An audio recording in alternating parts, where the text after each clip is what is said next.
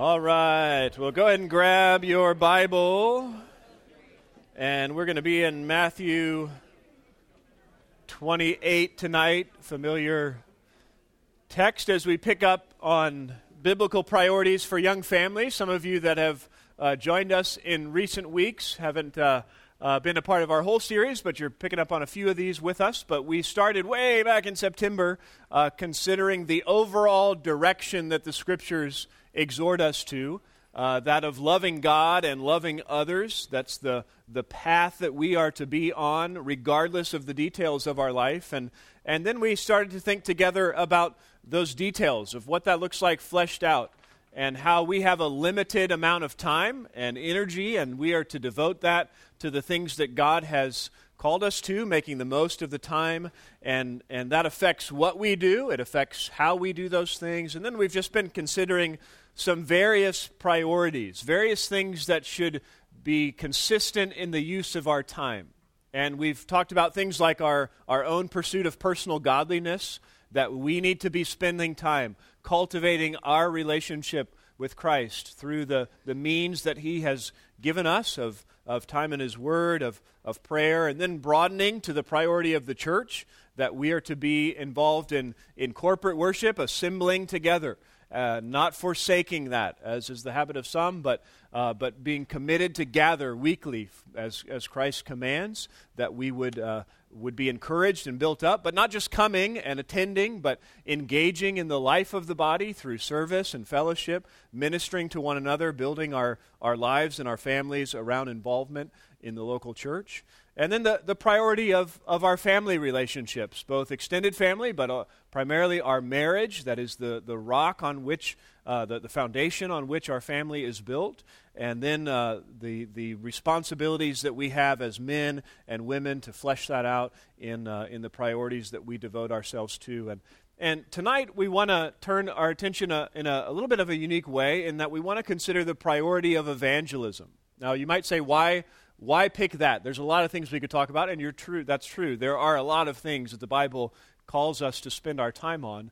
Um, you know, and how does this relate to, to young families, since that's what we are, are particularly considering? But, uh, you know, I, I think there are many unique challenges that come when we have young children, and, and we've hit on a lot of those things as we've talked. You know, the temptation to just kind of pull back because it's hard to spend time with people because we have young children running around screaming and things like that. But we want to focus on those things. But it's easy to kind of become consumed in our world and to forget that we are here for a larger purpose. God has placed us here and left us here with a mission. And certainly the, the, uh, the manner in which we engage in that mission may look different at different seasons of life. Uh, and you may think back to times where you're like, man, I had a lot of opportunities to evangelize at this season of life, and now I don't have as many for various reasons. But we don't want to lose sight of that central mission. And so I invite you to turn to Matthew chapter 28, again, a familiar text that we want to launch from tonight that really highlights the, the mission that we have, our mission to make disciples. John MacArthur writes of this passage that if a Christian understands all the rest of the Gospel of Matthew but fails to understand this closing passage, he has missed the point of the entire book. He says it is not an exaggeration to say that, in the broadest sense, this, this text is the focal point of all of Scripture. He says the central message of Scripture pertains to the central mission of the people of God a mission that tragically many Christians do not understand or are unwilling to fulfill. It seems obvious that some Christians think little about their mission in this world except in regard to their own personal needs. They attend services and meetings when it's convenient. They take what they feel like taking and have little concern for anything else. They're involved in church only to extent, the extent that it serves their own desires. It escapes their understanding and their concern that the Lord has given His church a supreme mission and that He calls every believer to be an instrument in fulfilling that mission. Yes, we are here on a mission from Christ. It makes me think of, of the uh, RMS Queen Mary, which was a ship that was built in the 1930s to be a luxury liner that would take passengers from the U.S. to Europe and, and vice versa. And It was an amazing ship, over a thousand feet long, had 12 decks, could carry almost 2,000 passengers, with a crew of a thousand serving them. But something happened late in the 1930s that radically altered the course of that ship's life and, and use, and that was World War II. And, and it went from being a luxury liner carrying wealthy patrons who were just having a good time to being a troop transport. And, and over the course of the war, it carried over 700,000 soldiers back and forth between the U.S. and Europe.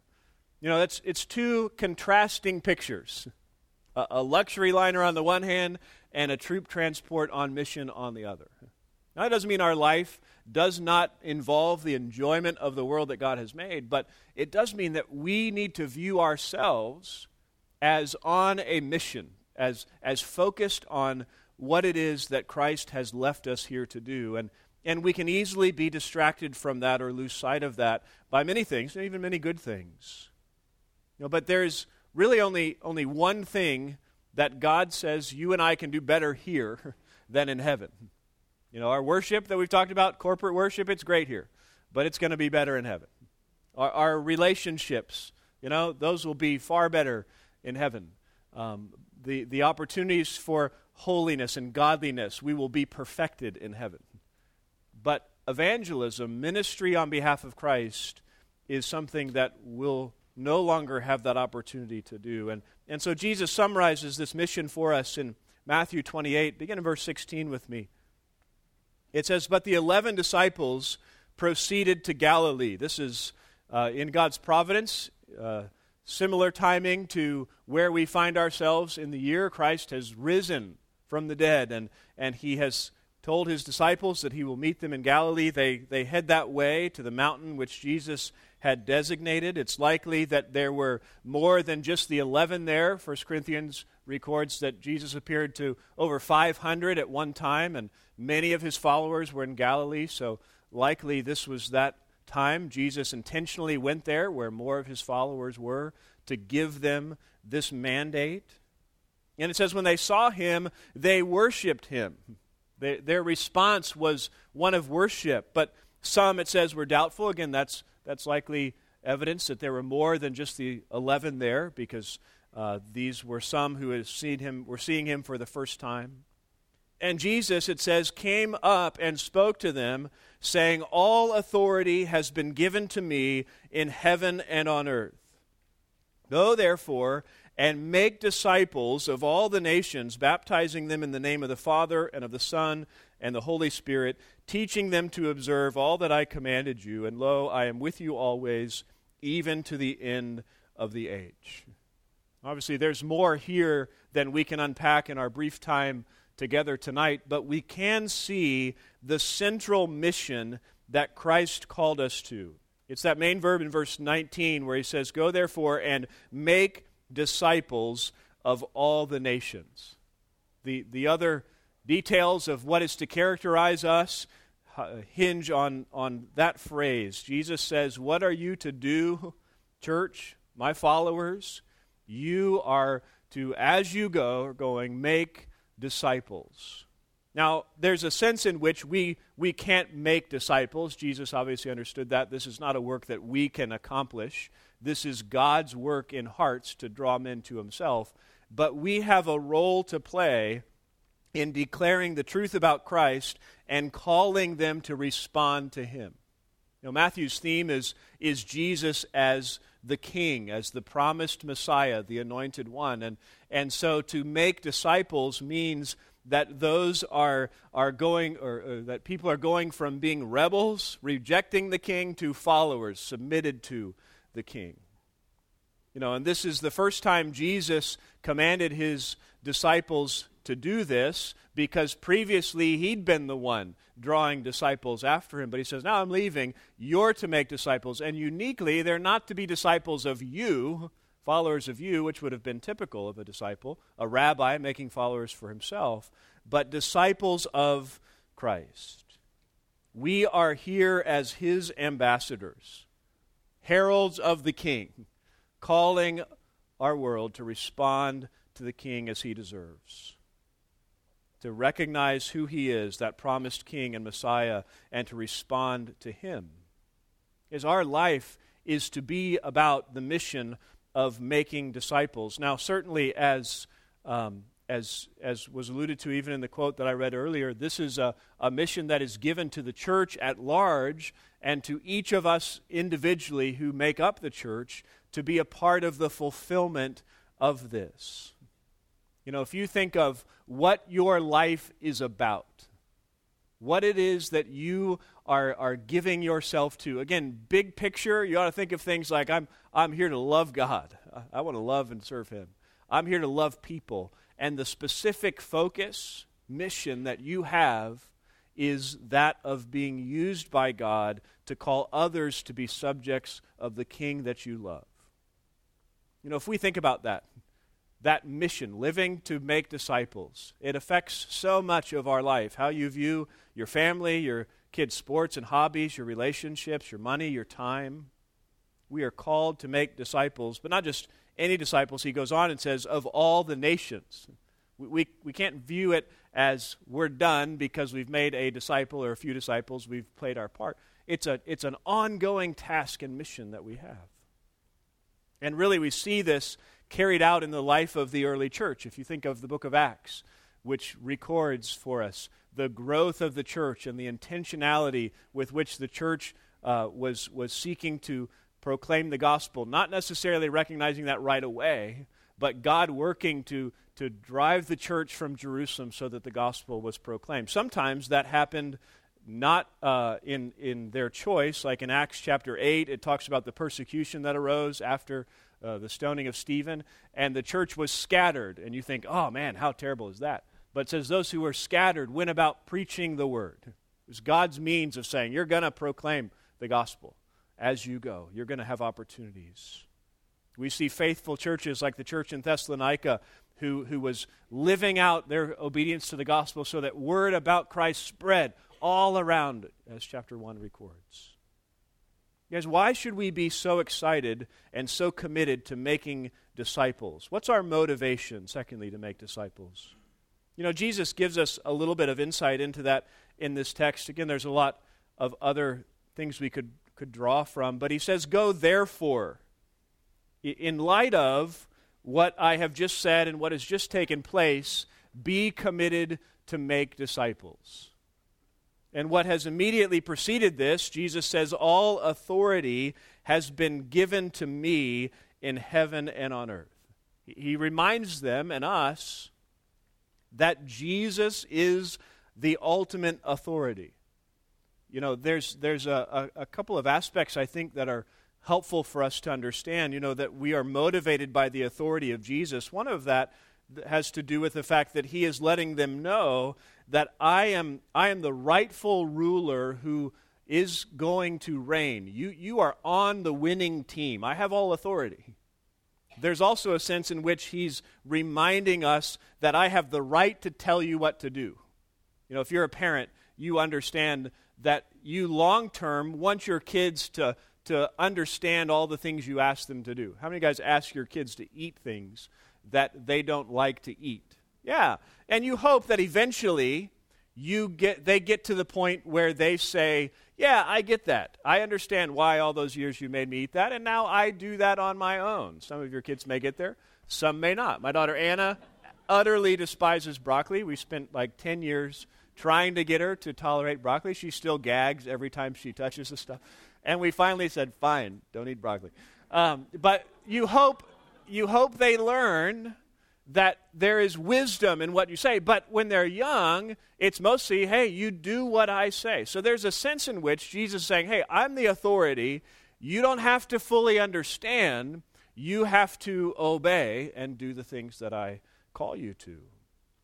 But ideally, that's not our chief motivation for making disciples, is it? That we say, okay, I get this. Jesus is the boss. He says to do this. We're going to do this. I think our, our chief motivation flows out of verse 17. It says, When they saw him, they what? They worshiped him. understood Jesus is the king. He has the king. He's the right to tell us what to do. We should do what he says. But we long to see Jesus worshiped. We long to see him followed.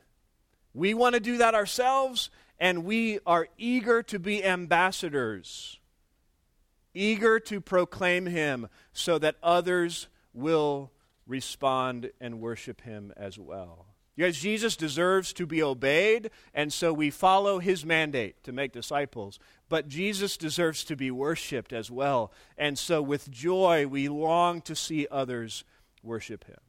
You might think of, of the scenes in Revelation of, of Christ being exalted. You know, if you were here on Good Friday service, um, that, that song Dusty sang, Is he worthy? Does he deserve the worship? And the answer is, He is. He does. He deserves it. He deserves all glory and honor. The disciples gathered on that mountain worship, they, they recognized He's worthy, and we long to make disciples. We, we want to be a part of making disciples. Now, this process of making disciples leads to engagement in the church. We're baptizing them, they're becoming part of a local church, teaching to, to um, Obey all that I have commanded you. A disciple's not just somebody who has made a profession of faith. It's somebody who is connected to Christ's body, who is growing to reflect Him. That's, that's happening for all of us, hopefully. We are being made into disciples through the local church, and then we are eager to see others join in that. There's that same motivation for our life for growth that we want to more accurately represent Christ and and honor him drives us to evangelism as well.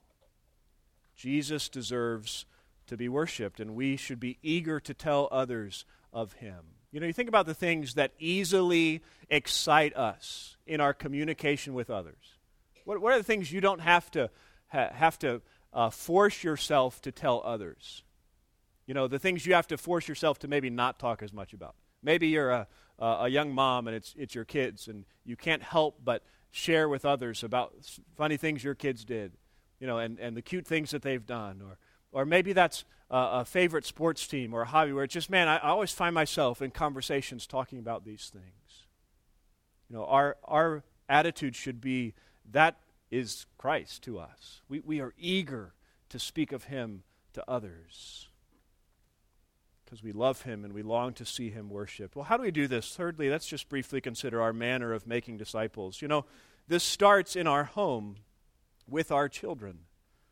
You know, do you think of your primary parenting goal as that of making disciples? Again, you can't guarantee this, but you can be faithful. We've talked a, a, a lot over the course of this year and in years past about the means that God has given of, uh, as parents. Ephesians 6 puts it into two primary categories discipline and instruction. As we are disciplining our kids, we ought to be driving them to the truth of the gospel. That's the whole point that they see themselves as sinners and that we are directing them to Christ. In our instruction, being faithful, I would commend to you a, a booklet down in the children's building, Evangelizing Children, that walks through some of the key principles that we need to be aware of as we seek to share the gospel with our kids. You know, it highlights a, a number of potential pitfalls and fleshes those things out. You know, some, uh, in, especially in, in our part of the country, uh, you know, we, it's easy to, to emphasize more of a, an easy believism mindset with kids where we're just trying to get them to respond externally to the gospel. You know, if, if that's what you're striving for with your kids, you can probably get them to want to go to heaven instead of hell, right? I mean, if, if you take a child and you describe all the horrors of, of hell and all the glories of heaven, and you say, which one do you want? Unless they're really mad at you and stubborn, they're going to say, I want heaven. And you can say, well, just do this, and you get to go to heaven, and they'll be excited for that. Scriptures speak of, of children being tossed here and there, of thinking like a child. Part of that is that, that easily swayed mindset. We, we don't want to do that with our kids. But we don't want to overreact and fail to communicate the gospel to kids. We don't want to say, well, I'd hate to, to be confusing to them, so we're just not going to do that. No, we don't want to coerce a response, but we don't want to fail to communicate either. We want to be faithful to consistently communicate the complete gospel to our kids of, of who God is and of, of their sin and their need of Christ. Again, discipline gives a powerful opportunity for that. Tedd Tripp says that discipline leads to the cross of Christ where sinful people are forgiven. Discipline highlights our sin. But don't just walk away from discipline with your kids thinking about how terrible they are. Lead them to the gospel, to the hope of Christ as you discipline and as you confront that sin. And never move past the gospel with your kids. Some parents ask me, you know, I, I, I don't know if my child is saved and, and if I should move on to, to other things that I want them to learn. And, and, you know, part of it as parents is recognizing we may not be able to tell when our child is saved. If they've grown up in a Christian home and a church, it may be a dramatic transformation, but it may be harder to discern. But regardless, don't move past the gospel. Don't think, okay, I think they're saved. Now we can move on. No. Keep telling them and telling yourself the truth of what Christ has done. So we want to be making disciples in our homes with our children, viewing the, the primary task God's given us to help them understand their need of Christ and who He is. We also want to be faithful to make disciples in our communities. You know, again, you may have more limited opportunities at this season of life, although with coworkers and others, we have opportunities to interact, but just being intentional to not miss the opportunities that God gives us to interact with others. That may mean some intentional relationships, you know, with neighbors, with, with those that as your kids age, uh, or get older and you may begin to do some other activities with them on a, a soccer team or a basketball team or, or those kinds of things. Being intentional, not just to view that as another thing in our day that we're getting to and we're blasting out of here, but these are chances to build relationships with those who we long to see be followers of the King. And then looking for opportunities and creating opportunities for intentional conversations, recognizing this is our mission. We, we want to be about this. We want to connect conversations to the truth about who God is as we're in His creation and as we're talking about uh, the, the um, issues of life to bring the truth of Scripture about God's character and His holiness as Creator, about man's sin. You know, it's easy for those in our world just to complain about man's sinfulness without recognizing that it's a personal issue and a personal problem for them. Bringing in the truth about Christ and our right response of repentance and faith. And thirdly, we want to be a part of making disciples of all the nations. Now, you might say, well, we're here in Texas. You know, we can be a part of that to an extent in our area, but what does that, what does that look like? You know, certainly not every one of those 500 or however many disciples were there on the mountain dispersed all over the world. Some did. Some did not of their choice, but as a result of persecution. The Lord may scatter you from here in various ways, give you opportunities. But some intentionally went and were sent. The scriptures present the partnership of the church in sending those intentionally to go to the ends of the earth. This text again reminds us it's not just about making disciples in our area, it's making disciples of all the nations, all the peoples, to see Christ honored and worshiped among all the peoples of the earth, is to be our passion and our heart. Is that uh, again involves us and our families and our neighborhoods. We are part of all the nations, but there's a whole lot more of all the nations that we're to care about. As a church, we can support and send missionaries. As individuals, you can support and pray for and be a part of uh, the work that God is doing.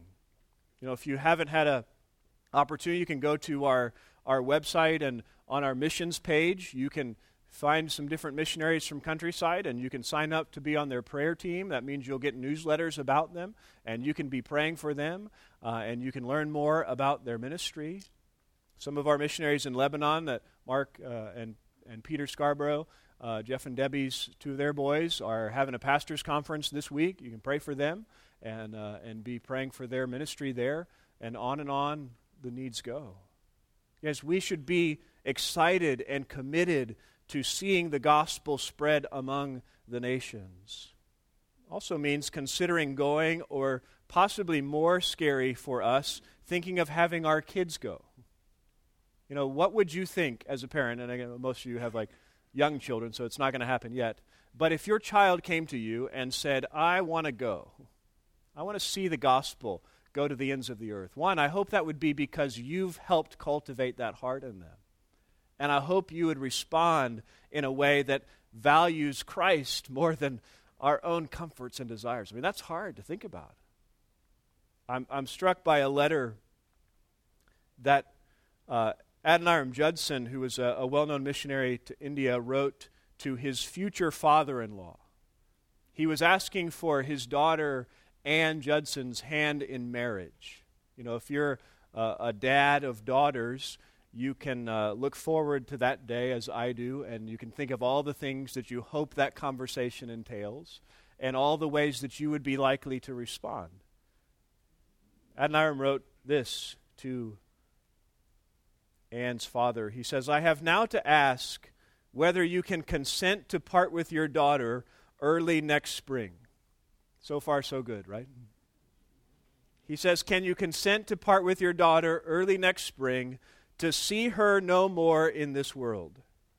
Whether you can consent to her departure for a heathen land and her subjection to the hardships and sufferings of a missionary life whether you can consent to her exposure to the dangers of the ocean, to the fatal influence of the southern climate of India, to every kind of want and distress, to degradation, insult, persecution, and perhaps a violent death. It's like, ah. you know, that's probably not my first choice for my daughter, right? But he goes on, he knew the godly character of this father and he said, Can you consent to all this for the sake of him who left his heavenly home and died for her and for you, for the sake of perishing immortal souls, for the sake of Zion and the glory of God? Can you consent to all this in hope of soon meeting your daughter in the world of glory with a crown of righteousness, brightened by the acclamations of praise, which shall redound to her Savior from heathen saved through her means, from eternal woe and despair? Pretty well said, isn't it? Can, can you give up your daughter? Now, thankfully, today we have FaceTime and other things where the likelihood of what he was describing to that extent would not be as real to us. But do we love Christ in that way? Where we would say, absolutely. Our priority is making disciples. And it's making disciples not just in our home, not just on our kids' soccer team, but of the nations. And we recognize there's a cost to that. And there's a cost that we ought to be willing and eager to pay because of the value of Christ to us, because we worship Him. You know, again, I'm not saying that you'll get that letter. I'm not saying that that's the sacrifice you will be called or I will be called to make. But will we live with that mindset now? That if Christ is worth that, he's worth me trying to build a relationship with my neighbor. If Christ is worth that, he's worth me being real intentional with my kids to help direct them to the truth of the gospel as we interact. If Christ is, is worth that, we got to maintain a priority of evangelism, even when we're at a hectic stage of life. Again, I, I understand you probably don't have all the opportunities that you might at different seasons. You know, it's, it's crazy at a soccer game when you're chasing your kids around and just trying to keep them from running into the street. And so having lengthy conversations with people might be more difficult than at other stages of life. But don't miss the opportunities that are there. Don't miss being a part of the mission of God that He has given to us individually and to the church corporately to make disciples of all the nations. You know, we've just studied in Romans 10 the importance of that as well, and, and we see that modeled in Paul, you know, as one who was committed to say, I'm not ashamed of the gospel. We're learning that gospel in Romans. We're seeing the need of that gospel to go forth. May we be committed to the priority of evangelism. Let's pray together. Father, we're thankful for the privilege that you give us of being disciples, of growing through our involvement in the local church to learn to obey you in every area of life. And, and Lord, we're thankful for the, the privilege of participating in that mission. And Lord, I pray that, that Christ would be so valuable to us, that he would be uh, on our lips in, in so many of our interactions with others. And Lord, we confess that too often we lose sight of the glory of Christ, of, of our desire to be ambassadors for you. Lord, we, we get distracted by our own life and our own comforts and the things going on in our world. And, and Lord, we pray that you would forgive us for that and that you would give us a great zeal to be witnesses for you faithfully. Starting in our homes with our kids, Lord, we pray that you would make us faithful to declare the gospel in our words and, and through our example to them. Lord, we pray that as we interact with others who are, are not in Christ, who are not a part of our church, that we would be intentional in those relationships and that we would seek to be bold in, in declaring the truth of Christ to them as you provide opportunities for us. And Lord, we pray that individually and as a church, we would be faithful to see the gospel declared and churches established in the, the most remote parts of the world for your glory. Lord, we are thankful for that privilege to be ambassadors of the King. Lord, I, I pray that you would give us grace to see the opportunities before us and to seize them. Give us just fruitful discussion as we spend time in our small groups, uh, further discussing these things. We love you. We thank you for this time. In Christ's name, amen.